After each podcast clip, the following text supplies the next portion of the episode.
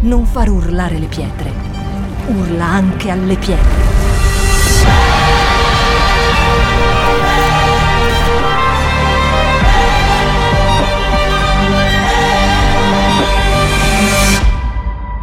Shout 2022. Alza il volume della tua fede. Quindi come dobbiamo fare noi credenti per comprendere e per saper discernere quello che è vero da quello che è falso? Quindi per capirlo prima e poi ci sono anche delle cose che noi dobbiamo fare. Vorrei parlare con voi di questo. Innanzitutto dobbiamo essere ben coscienti, ripeti con me, devo essere ben cosciente. Ok, di cosa? Che c'è qualcuno che ha tutto l'interesse a farci credere alle sue bugie, lo sapete? Qualcuno lo sa? Amen. Una delle cose che Gesù ci ha insegnato quando ha, i discepoli gli hanno detto insegnaci come pregare, è stata la preghiera del Padre nostro, l'unica preghiera che lui ha insegnato, diciamo così. All'interno di questa preghiera, tra le tante cose che vengono dette, lui chiede al Padre di, liberarci dal maligno e di preservarci dal male. Ieri mattina durante la preghiera del mattino mio marito parlava di, della preghiera sacerdotale di Gesù. Quanti di voi conoscono questa preghiera che si trova, si trova in Giovanni 17? E da un certo punto Gesù in questa preghiera dice così, dice Padre, preservali dal maligno. Quindi è molto importante che noi comprendiamo questo e che non dobbiamo mai, mai sottovalutare il nemico e le sue macchinazioni, così ci dice la parola. Il diavolo, l'avversario, il padre della menzogna, infatti, cercherà sempre di farti credere alle sue bugie. Quindi, prima di tutto, come dicevo, dobbiamo comprendere bene questo Dobbiamo comprendere chi, chi è. Il suo intento è quello di ingannarci, ok? È quello di ingannarci e come è scritto in Giovanni 10:10, 10, se lo vogliamo mandare un attimo, c'è mio marito là perché i ragazzi sono tutti via, il ladro, leggi, non viene se non per rubare, ammazzare e distruggere. In un'altra traduzione è scritto No, va bene, distruggere va bene. Io sono venuto, io sono venuto è Gesù che parla perché abbiano voi, noi, la vita e l'abbiano in abbondanza. A me? Quindi Gesù in questo passaggio ci parla del ladro che altro non è che il maligno, colui che è stato omicida fin dal principio e che non si è attenuto alla verità perché in lui non abita nessuna verità, così dice la Bibbia in Giovanni 8, per cui comprendiamo bene che lui è menzognero, lui è un bugiardo, lui cercherà di convincerti che tu non puoi guarire, lui cercherà di, guarire, di, convincerti che tu non puoi superare quella situazione, che non puoi essere liberato da quella dipendenza, che non puoi essere liberato da una malattia, che tu non sei in grado di risolvere le cose ok? Ma Gesù è venuto per darci la vita e la vita in abbondanza. Gesù conosce il diavolo da sempre, fin dal principio, dall'inizio dei tempi e sa che lui è un ladro. Questa è la sua natura. Sa che voleva sedersi sul trono di Dio, sa che voleva essere uguale a Dio, sa che voleva essere adorato dagli angeli, sa che voleva rubare l'autorità di Adamo. Ci siamo fino qui? Amen. Non voglio fare uno studio biblico ovviamente su questo, ma giusto per essere più chiari, in greco la parola ladro usata, che viene usata in questo passaggio che abbiamo letto, in Giovanni 10:10, 10, è kleptes e da questa parola deriva la parola, parola cleptomania. Quindi voi penso che sappiate, sappiate, cos'è la cleptomania, che è proprio una patologia e le persone che sono uh, affette da questa patolo- patologia vogliono sempre prendere quello che appartiene a qualcun altro. Ok? Amen. Quindi cercherà lui, come dicevo prima, di rubare, di portare via tutto da noi, innanzitutto la nostra speranza, innanzitutto la nostra fiducia in Dio e poi cercherà di ferirci, di schiacciarci, sia come singoli individui, sia come corpo di Cristo, come Chiesa. Ma Dio ha messo in noi quella stessa potenza che ha risuscitato Gesù dai morti. Mio marito prima diceva, Lui ci ha dato l'autorità, ci ha dato la sua parola, ci, ci ha dato la potenza quello, della parola che esce dalla nostra bocca per profetizzare e chiamare, chiamare vita nelle cose che sono morte. Amen? Quindi anche se il diavolo viene per rubare, per distruggere, per uccidere, Gesù è venuto per qualcosa di migliore per noi, per darci la sua vita, la sua abbondanza. Siamo ancora vivi. Quanti di voi siete ancora vivi? Se state respirando, siamo ancora vivi, alleluia. La Chiesa, la sua Chiesa è ancora viva e ancora noi vogliamo lottare e combattere per tutto quello che si alza contro la sua conoscenza, per tutto quello che è giusto agli occhi di Dio. E ho trovato nella Bibbia una storia interessante che voglio condividere con voi, che troviamo nel libro di Atti al capitolo 14. Vedremo insieme alcuni versetti, vi racconto dall'inizio questa storia per chi non la conosce e comunque anche per chi la conosce è qualcosa che è sempre buono ricordare. Qui troviamo l'Apostolo Paolo e Barnaba, quindi lo Spirito Santo è già disceso e si trovano a Listra e è scritto così, a Listra c'era un uomo che, paralizzato ai piedi, se ne stava sempre seduto e siccome era zoppo fin dalla nascita, non aveva mai potuto camminare. Ripeti con me, non aveva mai potuto camminare. Egli udì parlare Paolo, il quale, fissati gli occhi su di lui e vedendo che aveva fede per essere guarito, aveva fede per essere guarito, disse ad alta voce, alzati in piedi ed egli saltò su e si mise a camminare. Quindi quest'uomo ascoltò la parola di Dio e la ricevette con fede per ricevere il suo miracolo. A me? Ok, ai versetti successivi, che vanno dall'11 al 15, è scritto che la folla, non li voglio condividere tutti, pensava che Paolo fosse Mercurio e che Barnaba fosse Giove, quelli erano gli dei in cui loro credevano quei tempi. E pensavano proprio che questi dei avessero preso la forma umana, tant'è che Paolo e Barnaba sono costretti a parlare, anzi gridano questi uomini dicendo, le troviamo al versetto 15, Uomini, perché fate queste cose? Cioè, volendo dire, perché dite che noi siamo degli dei? Anche noi siamo esseri umani come voi, anche loro sono esseri umani come noi. Amen. Anche, e, e vi predichiamo che da questa vanità vi convertiate al Dio vivente, che ha fatto il cielo e la terra, il mare e tutte le cose che sono in essi quindi dopo che succede questo miracolo, che questo uomo che era paralitico non poteva camminare fin dalla nascita, dopo questa dichiarazione verbale che l'Apostolo Paolo e Barnaba fecero, successe qualcosa di, di particolare. I giudei che erano presenti furono presi da un tale odio e da una tale rabbia che decisero di lapidare Paolo. La parola di Dio ci dice addirittura che arrivarono persone, giudei da altre città lontane per poter non solo assistere all'evento, ma proprio procedere alla lapidazione di, dell'Apostolo Paolo. E, e, furono i giudei di Antiochia e Iconia nello specifico che erano, si erano proprio messi d'accordo con i giudei che erano là per creare scompiglio e quindi cercare di distruggere l'opera e contrastare l'opera di Dio. Pensate che Antiochia era lontana circa 130 miglia da Listra, per cui questi fecero un sacco di strada, erano veramente motivati ad uccidere Paolo, a farlo finire, farla finita con lui, che venisse lapidato e che non potesse mai più portare avanti avanti l'opera che Dio aveva iniziato con lui. A me. E guardate, questo episodio della lapidazione rimase sempre vivo nel cuore dell'Apostolo Paolo. Infatti lui lo citerà altre due volte nella seconda lettera ai Corinzi e nella seconda lettera a Timoteo, proprio per dirvi quanto questo episodio aveva profondamente impattato la sua vita. Ok, quindi immaginate la scena, tutte queste persone che cominciano a lapidare Paolo e, guarda, e guardate, quando una persona veniva lapidata, purtroppo la lapidazione in certi posti esiste tuttora, ma comunque quando la lapidazione veniva fatta, loro non desistevano dal lapidare una persona finché non avevano la certezza che fosse morto. Ok? Loro continuavano a tirare i sassi fino a quando non capivano che quella persona era veramente morta. Mm.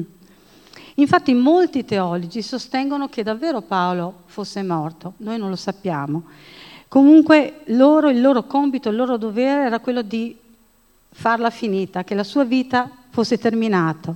Ma Dio, ripeti con me, ma Dio, ma Dio aveva qualcos'altro in mente. Infatti nella parola di Dio è scritto che quando gli apostoli si fecero intorno a lui, lui si rialzò.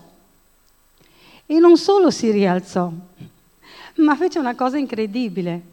Il giorno dopo lo troviamo a predicare in un altro luogo. Le traduzioni della Bibbia, nel, quando parlano di Paolo che lo credevano morto, sono diverse. Sapete che ci sono tante traduzioni della, vita, io, della Bibbia, sono andate a guardarne molte. In alcune è scritto che lo credevano morto, in alcune è scritto che lo pensavano morto e in alcune è scritto che era apparentemente morto. Di fatto comunque di morto non aveva niente, perché il giorno dopo lui non solo si alzò, ma il giorno dopo, quindi pensate lui com'era, stato lapidato a morte, si alza, il giorno dopo va a predicare in un'altra città e dopo che è andato a predicare in un'altra città, cosa fa? Torna di nuovo nella città a Listra, andò poi a Iconio e andò poi ehm, ad Antiochia a predicare ancora il Vangelo. Non solo andò a predicare la parola di Dio, ma andò ad incoraggiare, a fortificare i credenti che si trovavano là. Non è fantastico, non è meraviglioso? Quindi cosa ti voglio dire, Chiesa? Che è sempre Dio che ha sempre l'ultima parola, sempre Dio ha l'ultima parola sulla tua situazione. Non c'è nessuno Nessuna forza, nessun ostacolo in questo mondo che sia in grado di bloccare o di fermare il proposito di Dio. Amen? Nessuno. Lui compie la sua volontà. Quindi nonostante i nemici di Dio fossero convinti di averlo ucciso, Dio lo aveva preservato. E questo può essere valido anche per te e per me oggi, può essere un insegnamento, può essere un incoraggiamento che, e vuole essere un incoraggiamento che io voglio dare per la tua vita, non so cosa stai passando, non so cosa stai vivendo. Magari dentro di te c'è qualcosa di morto, spiritualmente, psicologicamente, fisicamente, ma Dio ha qualcosa di migliore, ha qualcosa di buono per te, per un proposito meraviglioso per la tua vita. Magari ha un sogno che tu pensavi fosse morto, che non potrà mai realizzarsi. Magari è una circostanza che dura da così tanto tempo che tu pensi che non ci sia più nessuna possibilità di cambiamento, che qualcosa non possa più essere attuato in, in quella in quella situazione. Magari ha un proposito che tu hai per la tua vita, al cui Dio ti ha chiamato, che è stato accantonato pensando che ormai fosse inattuabile. Ma io ti voglio dire questo, fidati di Dio. Lui ha l'ultima parola e lui, nonostante il diavolo continuamente cercherà di sussurrarci e di dirci che non è vero quello che dice Dio, che è tutto sbagliato, lo ha fatto fin dal principio, vi ricordate già nel giardino dell'Eden lo fece con Adamo ed Eva, nonostante questo Dio non mente, Dio non mente mai.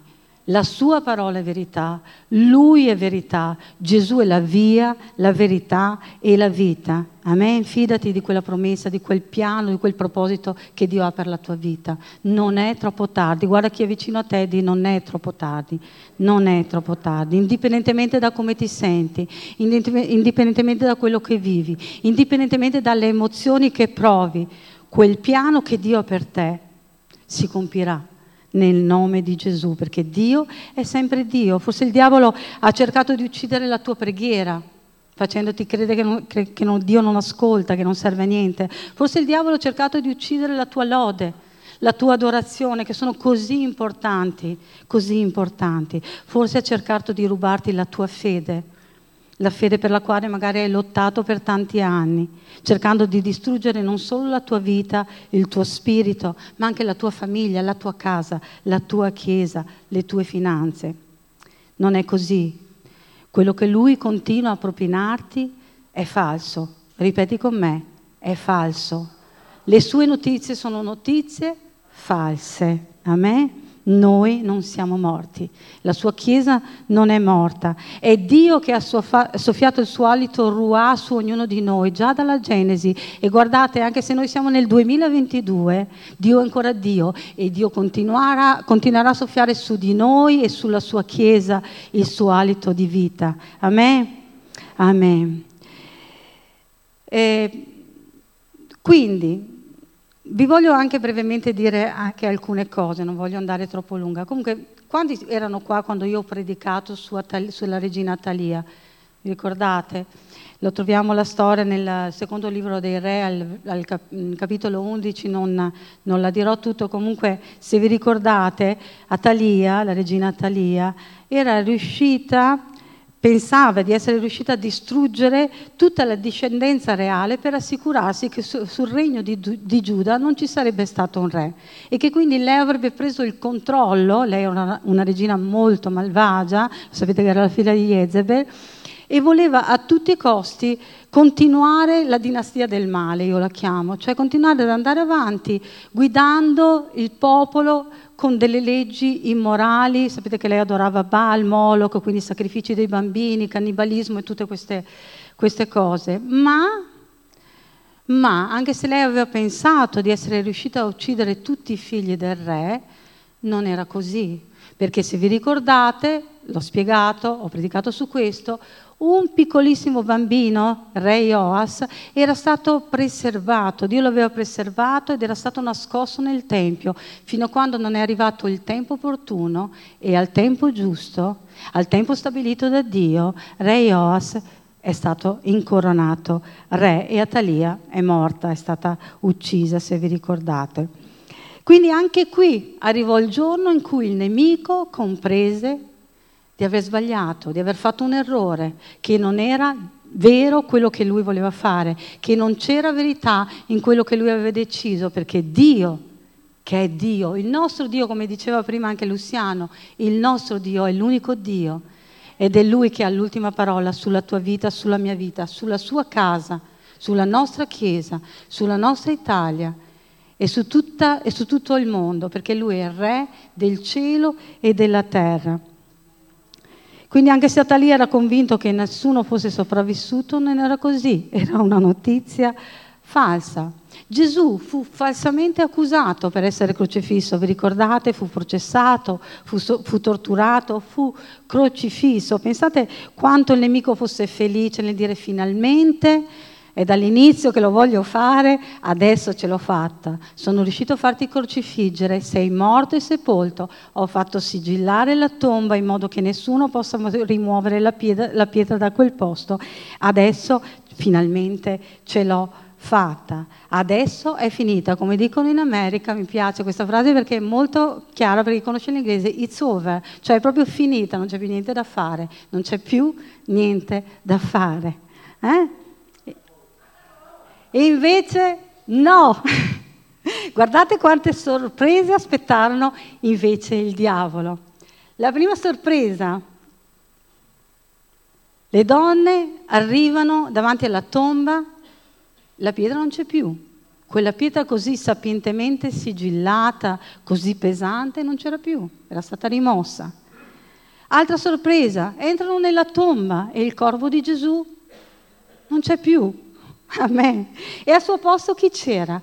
La Bibbia dice che c'erano due individui in vesti splendenti che dissero così, perché cercate tra i morti colui che è vivo? Non è qui, è risuscitato. Immaginatevi lo shock. Il nemico pensava di essersi definitivamente sbarazzato del re dei re, ma non aveva invece realizzato che Gesù è specializzato nell'impossibile.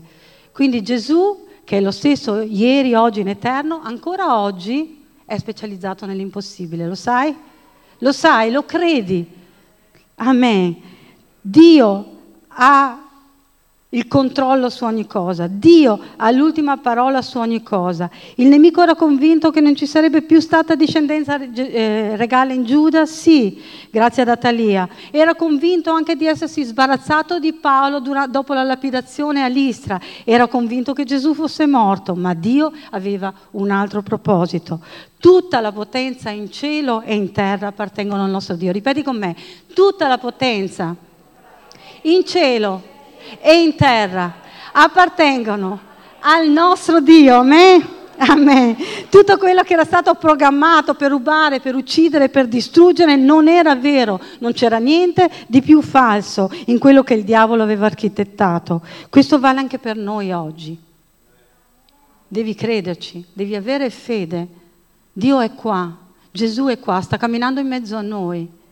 Amen e vuole cambiare il finale della tua storia, vuole cambiare la tua vita, vuole cambiare tutto quello che era morto in te e trasformarlo in vita. Vuole che se sei da tanto tempo nel Tempio, quindi nella sua casa, come era nel caso di Re Joas, che è stato sei anni nel Tempio prima di essere preso e coronato re, che se tu sei stato tanti anni nel Tempio, quindi nella sua casa, e per tanti anni sei stato sotto la protezione di quel Tempio, cercando di fortificarci fino ad arrivare alla pienezza di, del proposito che Dio ha per te, tu possa finalmente lasciare ogni paura, lasciare ogni preoccupazione, ogni notizia falsa che ti viene detta e nascere o rinascere a vita nuova secondo il suo proposito. Amen.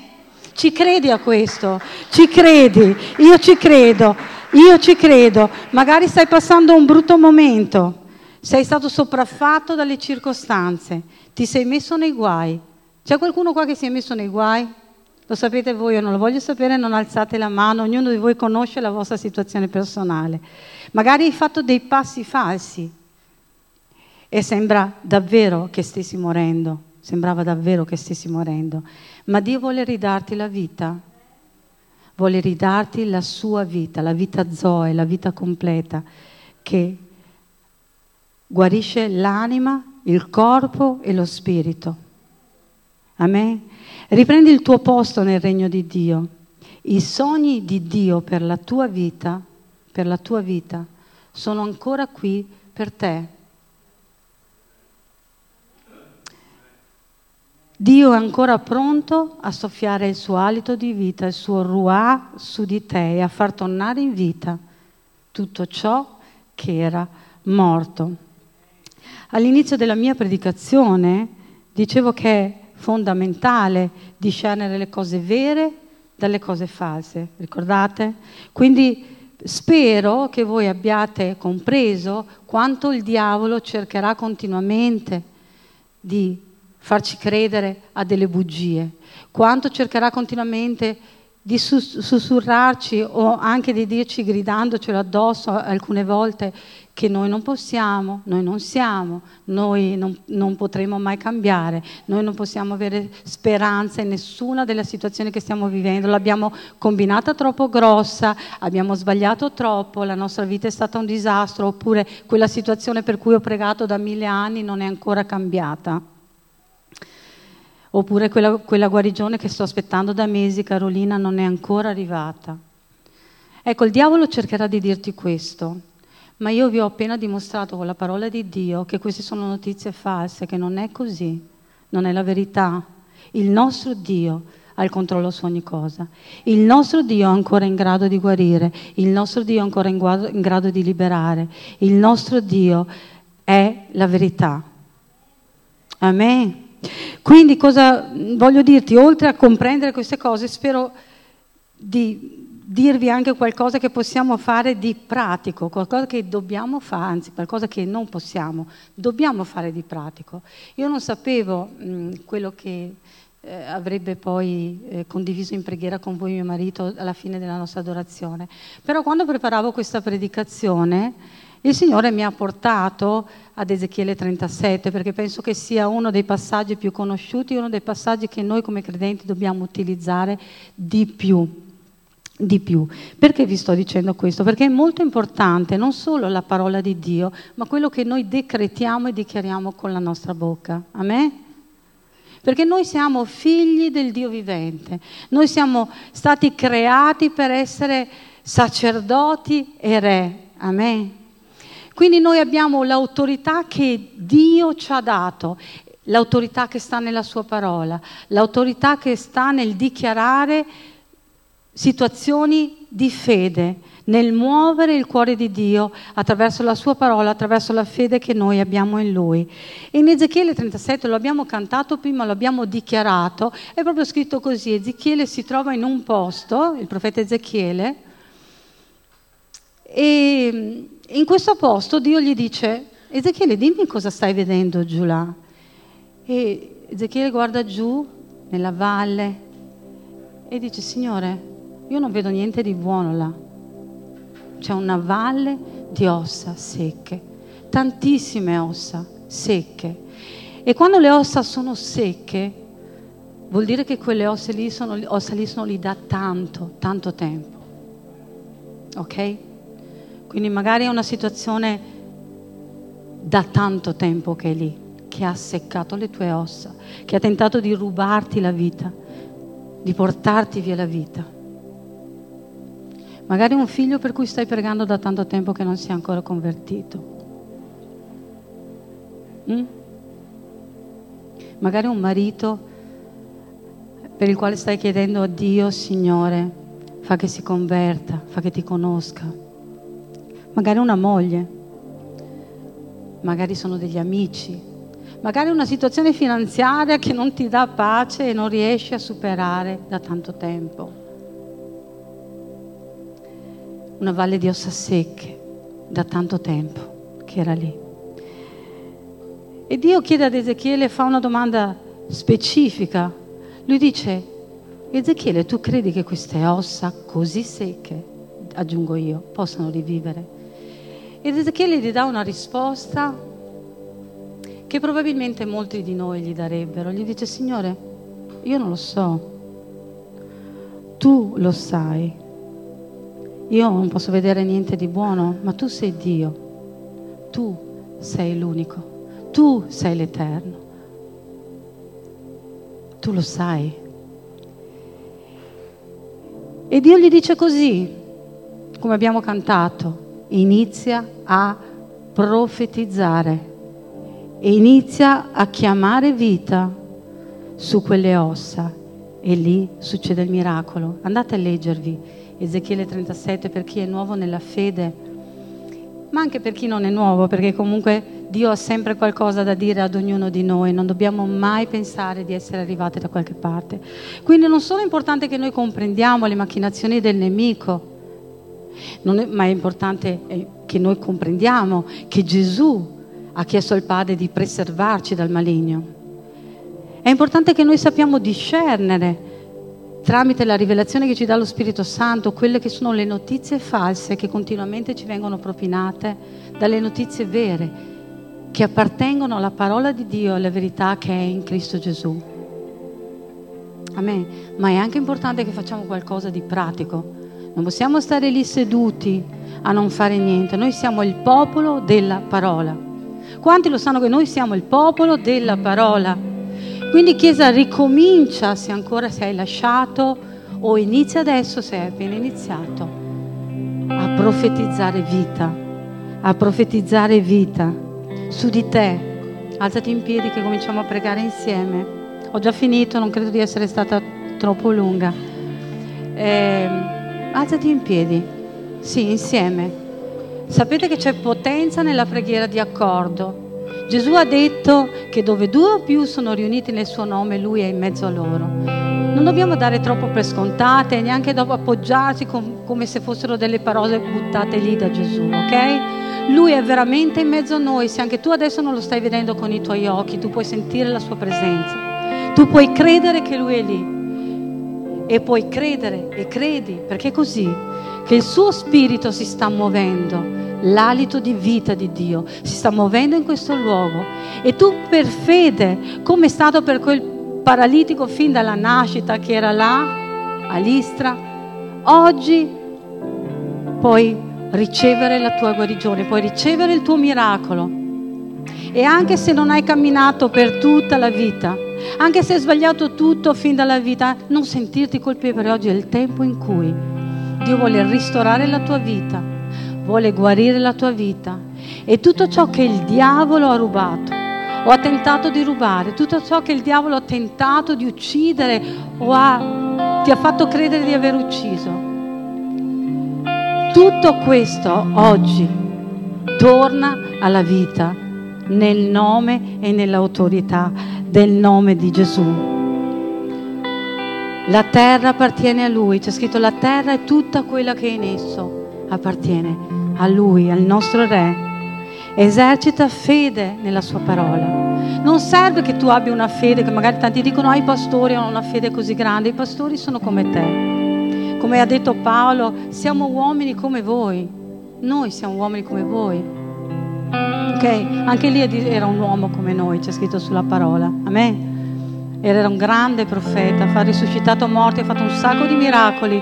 Noi siamo uomini, esseri umani come voi che sbagliamo e abbiamo anche noi i nostri sogni, magari delle preghiere che ancora non sono arrivate a compimento, ma noi ci fidiamo di Dio e vogliamo davvero chiederti, Chiesa, fidati ancora una volta di Lui.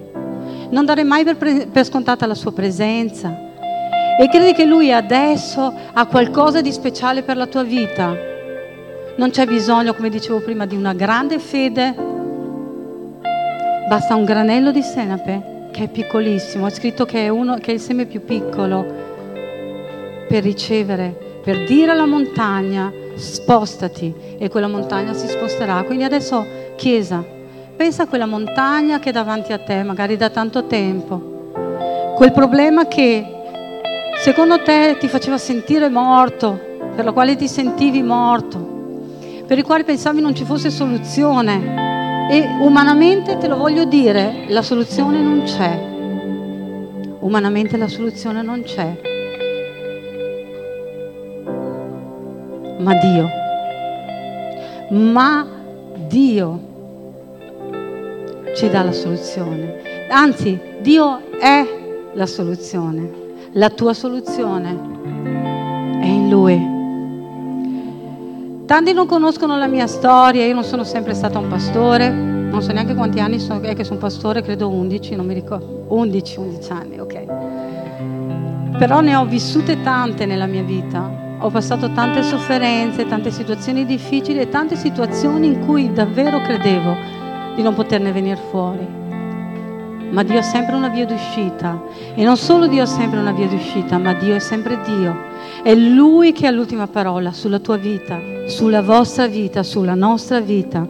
E ora insieme, in accordo, perché Gesù è qua in mezzo a noi, il suo Spirito si sta muovendo in mezzo a noi. Noi adesso insieme ci accordiamo perché questa montagna, questa montagna sia rimossa nel nome e nell'autorità del nome di Gesù. Noi adesso ci accordiamo perché tutto quello che sembrava morto che sembrava distrutto ritorni alla vita nel nome di Gesù. Noi oggi ci accordiamo perché il Ruà di Dio possa soffiare nuovamente su di te, sulla tua casa, sulla Chiesa, sull'Italia, sul mondo intero, per richiamare vita, la vita Zoe, la vita di Dio in noi. Oggi tutto quello che il diavolo, che è ladro, ti ha rubato, ritorna a te nel nome e nell'autorità del nome di Gesù. Lui è costretto a restituirlo perché lui non può resistere al nome di Gesù, all'autorità che c'è nella sua parola. Amen. Quindi pregate insieme a me. Pregate insieme a me e profetizziamo vita, profetizziamo vita, profetizziamo vita nel nome di Gesù. Lasciati toccare dal suo Spirito Santo questa mattina che ha qualcosa di nuovo da dirti e qualcosa di nuovo da darti. Un nuovo proposito, un vecchio sogno che sta tornando in vita adesso nel nome di Gesù. Profetizza vita di Dio sulla tua vita, profetizza la vita di Dio sulla tua casa, profetizza la vita di Dio sul tuo lavoro. E credi che adesso stai ricevendo davvero il tuo miracolo nel nome e nell'autorità del nome di Gesù nel nome di Gesù. La sua Chiesa non è morta. La parola di Dio dichiara che le porte degli inferi non prevarranno nella sua Chiesa. Le porte degli inferi non prevarranno sulla sua Chiesa. Noi siamo vivi Gesù e siamo ancora qui. Siamo i sopravvissuti che credono Signore che tu stai facendo cose nuove, che noi vivremo cose nuove, che tutto ciò che è morto torna alla vita adesso nel nome e nell'autorità del nome di Gesù. Amen. Non far urlare le pietre, urla anche alle pietre.